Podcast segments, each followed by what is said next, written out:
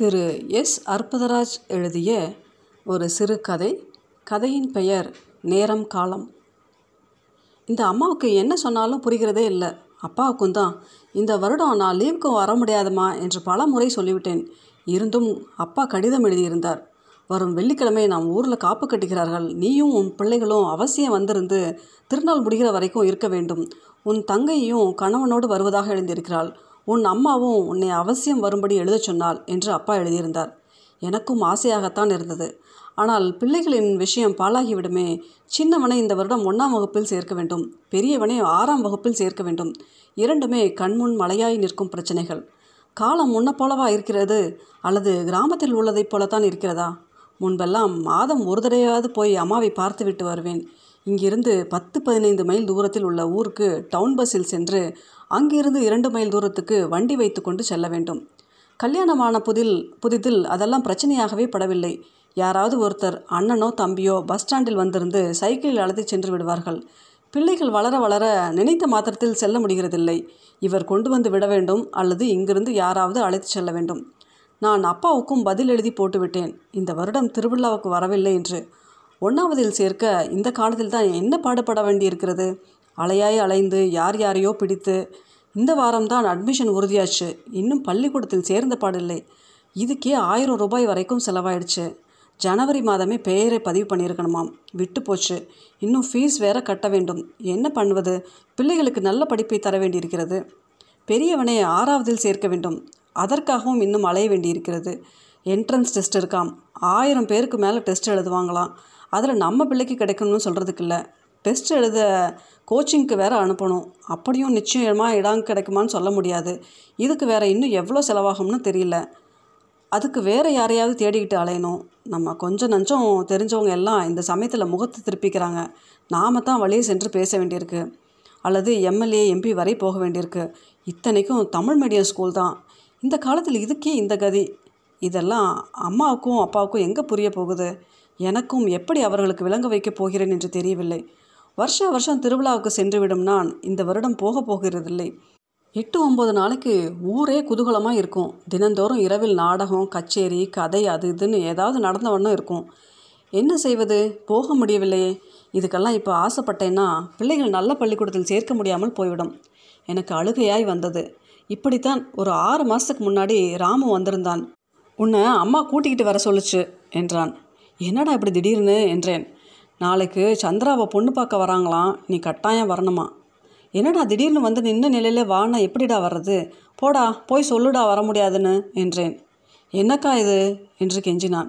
பின்ன என்னடா காலையில் வந்திருந்தாலும் லீவாவது சொல்லிட்டு வந்திருப்பேன்.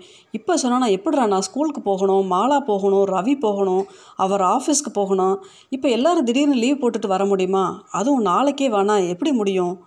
அதெல்லாம் எனக்கு தெரியாது. எல்லாம் ரெடி பண்ணியாச்சு. நீ கண்டிப்பாக வரே என்றான். பொடா முட்டாள் கூமுட்டுத்தனமாக பேசாத. இதெல்லாம் உங்கள் ஊர் பள்ளிக்கூடம்னு நினச்சியா? அவன் முகம் வாடி போயிற்று. இப்போ என்ன தான் செய்ய சொல்கிற நான் என்னடா சொல்கிறது எனக்கு ஞாயிற்றுக்கிழமையை தவிர மற்ற நாளில் வர முடியாதுன்னு சொல்லு. நீங்கள் இருந்து நடத்துங்கடா. நிச்சயத்துக்கு நான் கண்டிப்பாக வர்றேன்னு சொல்லு என்று சொல்லி அனுப்பிவிட்டேன். அதில் அம்மாவுக்கும் அப்பாவுக்கும் ரொம்ப வருத்தம். நான் என்ன செய்யட்டும்? நகரத்திலேன்னு வாழ்க்கைப்பட்டால் இப்படித்தான்.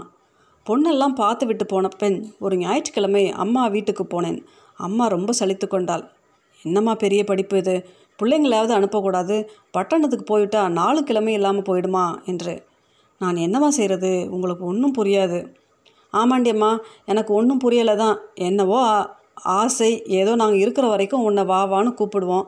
அதுக்கப்புறம் யார் உங்கள் அண்ணன் கூப்பிட போகிறானா உங்கள் அண்ணி கூப்பிட போகிறாளா ஏன் நாங்கள்லாம் கூப்பிட மாட்டோமா? என்று அண்ணி பாய்ந்தாள். அதுக்கு இல்லைம்மா. அதது குடும்பம்னு ஆயிடுச்சுன்னா அப்படித்தான் என்றாள் அம்மா. நீங்களே இந்த வீட்டை விட்டுட்டு ஒரு வாரம் எங்கள் வீட்டில் வந்து இருங்கன்னா இருப்பீங்களா? இருக்கத்தான் முடியுமா? அது எப்படி முடியும்? முடிகிற காரியமா? என்றாள். அப்படி தான் எனக்கும் உங்களுக்கும் ஆசை இருக்குது மக வீட்டுக்கு போயிட்டு வரணும்னு. எனக்கும் ஆசை இருக்குது ஆனால் அவங்கவுங்க இடத்துல தானே இருக்க வேண்டியிருக்கு? என்றாள். அம்மா அந்த காலத்து அம்மா. மகன் மகள் மருமகள் பேரப்பிள்ளை என்று கூட்டமாக பார்க்க விரும்புகிறவள். சாதி சனம் விருந்து எல்லாம் தவறாமல் நடக்க வேண்டும். இதில் மருமகளுக்கிடையே மனஸ்தாபம் அடிக்கடி உரசல் வந்துவிடும். ஆனாலும் அம்மா யாரை மனம் நோக பேசியதில்லை. பேர பிள்ளைகளுக்கும் பாட்டி என்றால் போதும் உயிரை விட்டு விடுவார்கள். அவ்வளவு அன்பும் வாஞ்சையும் கொண்டவள் பிள்ளைகள் மட்டில். தெருவில் என்ன தின்பண்டம் வந்தாலும் வாங்கி கொடுத்து விடுவார். ஊர் மக்களும் அம்மாவிடம் பிரியமாக இருப்பார்கள். அம்மாவுக்கு ஒரு நல்லது கெட்டது என்றால் ஊர் சனமே கூடிவிடும். அம்மாவின் மனம் நோகாமல் ஆசைகளை நிறைவேற்றி தர எனக்கும் விருப்பம் உண்டுதான். ஆனாலும் இந்த நகரத்தில் வாழ்க்கைப்பட்டு கொண்டு என்ன செய்ய? நான் கூட அடிக்கடி அம்மாவிடம் கோபித்துக் கொள்வதுண்டு. என்னை ஏமா இந்த பட்டணத்தில் கொண்டு வந்து கொடுத்தீங்க? பேசாமல் அங்கேயே எவனையாவது ஏற்படுக்கிறவனுக்கு கட்டி கொடுத்துருக்கலாமேன்னு. பட்டணமாக இருந்தாலும் பக்கத்திலே இருக்கேன்னு தான் கொடுத்தேன். இப்படியெல்லாம் ஆகும்னு நினைக்கல என்று அம்மா சொல்ல அட போடி இவ ஒரு கூறு கெட்டவா? இவ்வளோ தூரம் காலேஜ் ட்ரைனிங் எல்லாம் படிக்க வச்சுட்டு இந்த பட்டிக்காட்டிலே இருக்க சொல்வியாக்கும்? என்று அப்பா பாய்வார். சரி சரி விடுங்கம்மா என்று யாராவது குறுக்கிட வேண்டியிருக்கும். அப்பா கொஞ்சம் நிலைமையை புரிந்து கொள்வார். இருந்தாலும் அவர் அம்மா கட்சிதான். அன்று மாலையே ஊர் திரும்ப வேண்டியதாயிற்று. அம்மாவுக்கு கண்களில் நீர் முட்டி நின்றது. எனக்கும் கூட தான் நீ போமா நான் வரல. அம்மாச்சிக்கிட்டேயே இருக்கேன் என்று நழுவினான் ரவி. வாமா போகலாம். இந்த வருஷத்தில் நீ ஒன்றாவது சேரணும். வாடா என்றேன். அவன் முறுக்கினான். முதுகில் ரெண்டு வயிற்று இழுத்து கொண்டு வர வேண்டியதாயிற்று பிள்ளையை அடிக்காதேம்மா என்று அம்மா அழுதாள். இவனை விட்டுட்டு நான் போனேன்னா அவர் என்னை கொன்று போடுவார். ஒரு மாதம் கழித்து மீண்டும் ராமு வந்து சொன்னான் தங்கைக்கு இந்த வாரம் புதன்கிழமை நிச்சயம் பண்ண இருக்கிறார்கள் என்று. நான் அவனிடம் சீறினேன். ஏண்டா நான் தான் முன்னையே சொல்லியிருக்கேன்ல வார நாட்களில் வைக்காதீங்கடான்ட்டு. என்னை என்னக்கா பண்ண சொல்கிற ஏண்டா அவங்கள மாற்றி வைக்க சொல்லக்கூடாதா? எப்படிக்கா முடியும்? அவங்களுக்கு அதுதான் நல்ல நாளாம். வளர்பிறை கடைசி நாளாம். அதை விட்டு அப்புறம் தேய்பிறையாம் இன்னொரு மாதம் போயிடுமா? ஏண்டா அவங்களுக்கு அவங்களோட காரியம்தான் முக்கியம். நம்ம சாதி சனம் சௌகரியமெல்லாம் முக்கியம் இல்லை என்னை என்னக்கா பண்ண சொல்கிற என்றான் மீண்டும். அவனை நொந்து என்ன பயன்? என்னமோடா எனக்கு பயமாக தான் இருக்குது நான் வர்றது சந்தேகம்தான். சரி நீ வராட்டியும் பிள்ளைங்களையாவது அனுப்பி வை. என்னமோ பார்ப்போம் அவன் போய்விட்டான். அன்றைக்கு தான் ஸ்கூல் இன்ஸ்பெக்ஷன் நடக்க இருக்கிறது. ஹெச்எம்மிடம் போய் லீவ் கேட்டதற்கு வல் என்று விழுந்தாள். உங்களுக்கு எல்லாம் நேரம் காலமே தெரியாது. நீங்களாம் எதுக்கு வேலைக்கு வரீங்க? என்று ஒரு கடி கடித்தாள். எனக்கு என்ன செய்வதென்று தெரியாமல் அழுகையும் மாத்திரமாக வந்தது. நின்று கொண்டிருந்தேன். ஏன் நிற்கிறீங்க இன்ஸ்பெக்ஷன் இருக்குன்னு தெரியும்ல. இப்போ என்னை ஒன்றும் கேட்காதீங்க. அப்புறம் நான் ரொம்ப பொல்லாதவளாக மாறிடுவேன். வேணும்னா கல்யாணத்துக்கு ரெண்டு நாள் லீவ் தரேன் என்று தாராளமாக சொன்னாள். அதற்கு மேல் அங்கு நின்றால் அப்புறம் என்ன பேசுவாள் என்று தெரியாது. நான் வெளியேறினேன். பிள்ளைகளாவது அனுப்பி வைக்கலாம் என்றால் பெரியவனுக்கு அன்னைக்குதான் பேரண்ட்ஸ் டேயாம் டான்ஸில் சேர்ந்திருக்கிறான். பரிசுகள் வேற வாங்க இருக்கிறான். இந்த நிலைமையில் அவனுக்கு லீவு கேட்பதும் சரியில்லை. சின்னவன் தனியாக போக மாட்டான். சரி அவரையாவது போக சொல்லலாம் என்று கேட்டேன். உங்கள் ஆளுங்களுக்கு கொஞ்சம் கூட மூளையே கிடையாதுடி. எப்பப்போ என்னென்ன செய்கிறதுனே தெரியாது.